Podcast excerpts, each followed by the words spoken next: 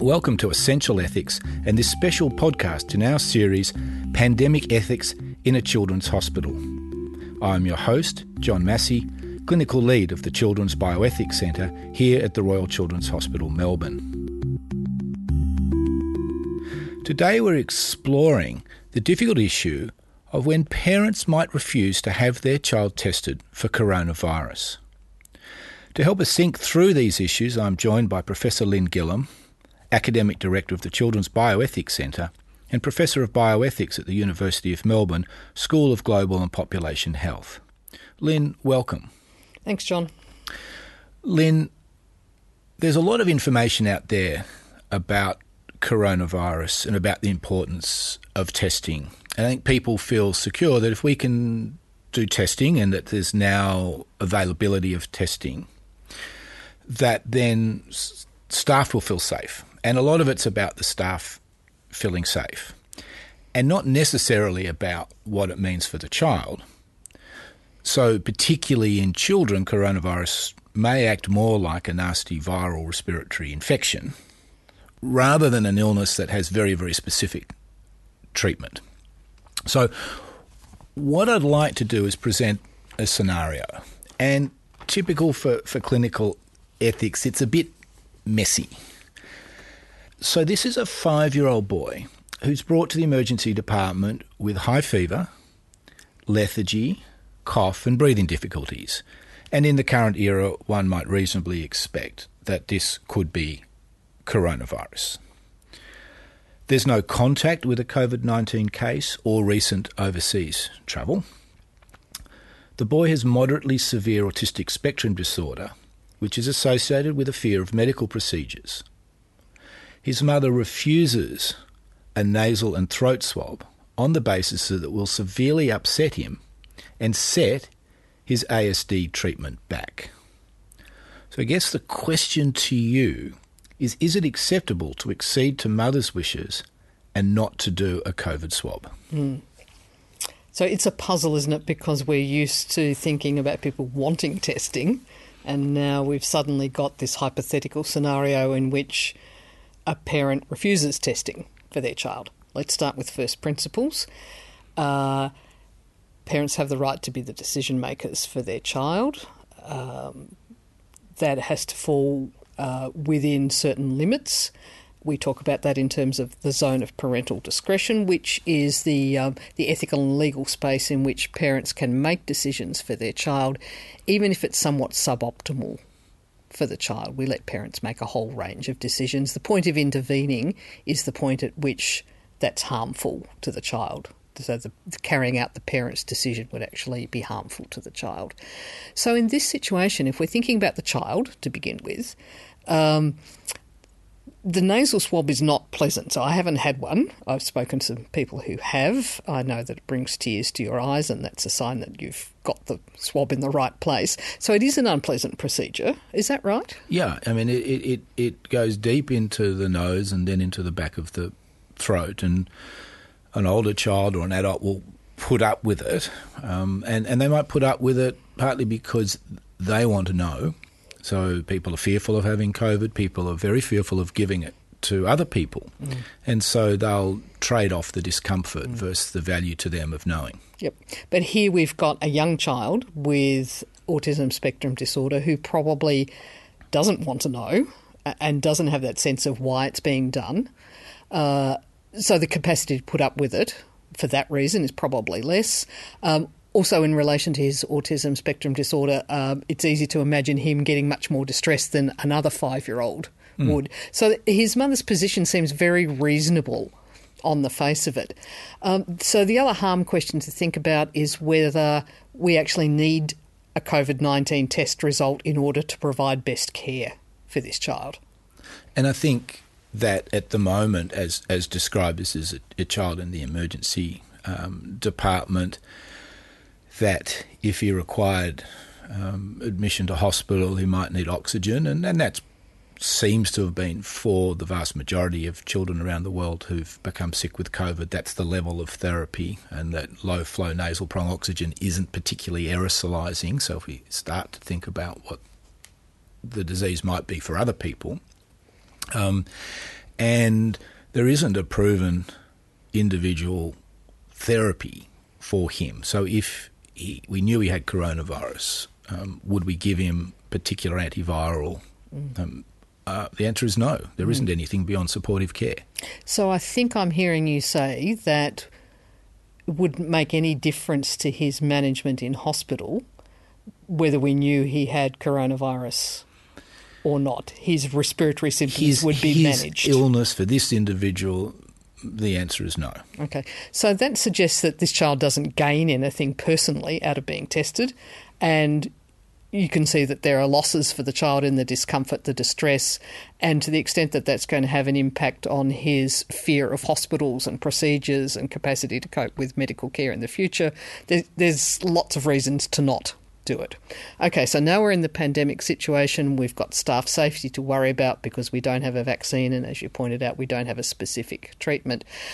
So we would actually be wanting to test this child really for the sake of other people, not for the sake of the child.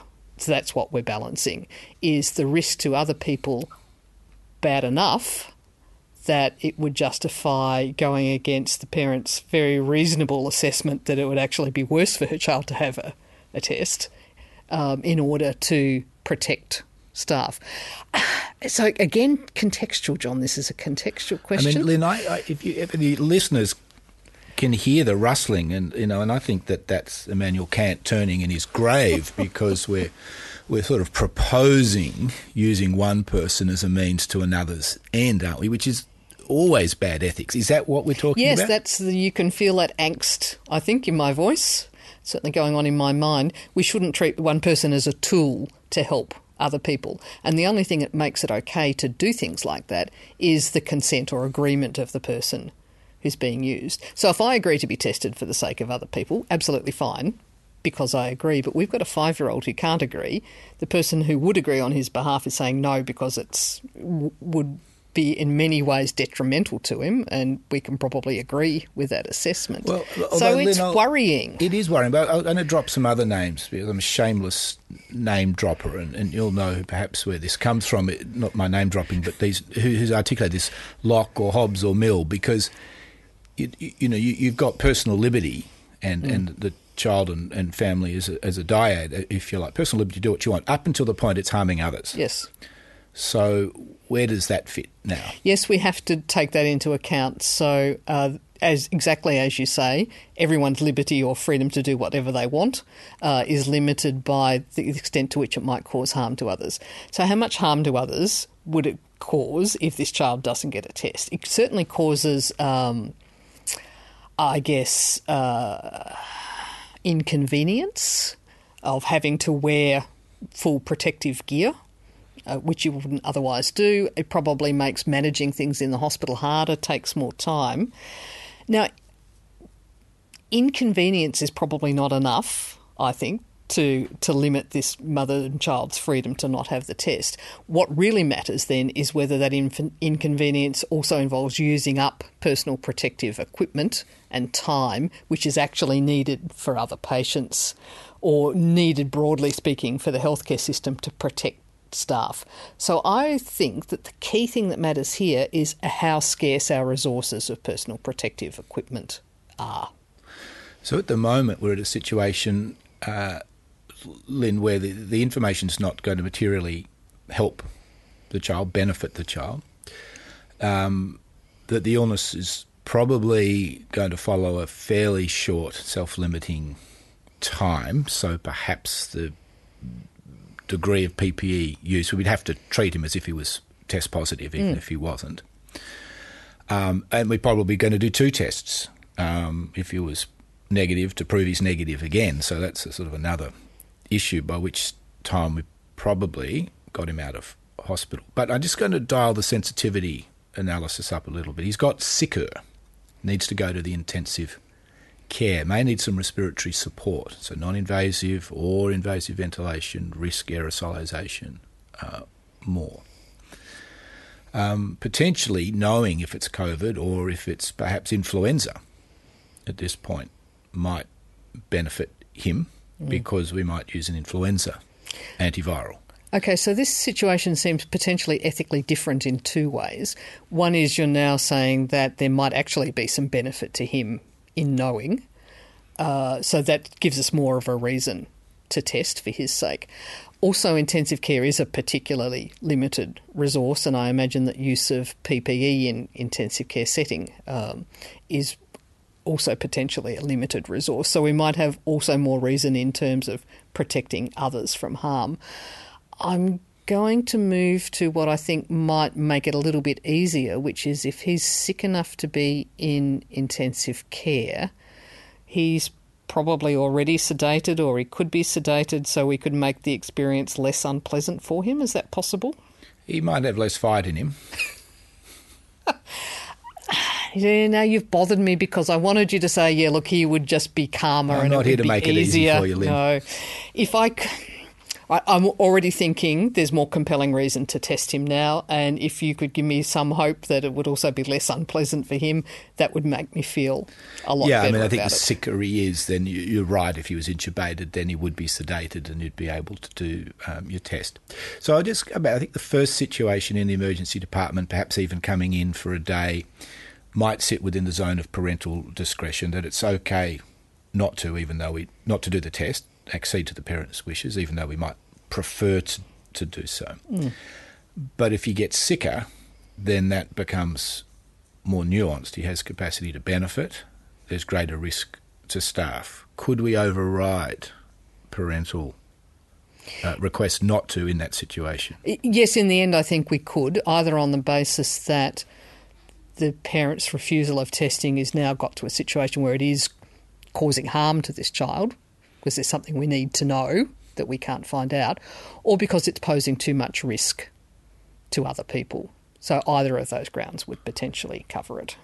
So thank you, Lynn. I think we've actually been able to resolve this, uh, which is initially quite a tricky clinical situation. Uh, and it's it's part of what ethics can do, can uh, allow a framework of thinking to work through the problem and come up with some reasonable options.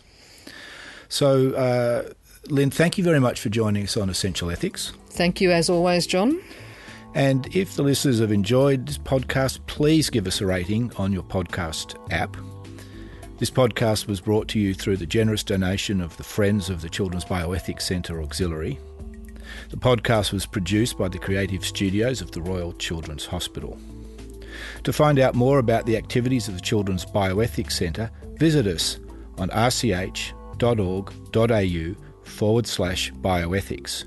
There you'll also find information about our annual conference, which is going ahead this year in an online format and will be called Ethical Reflections on Coronavirus Pandemic. Essential Ethics, be inspired.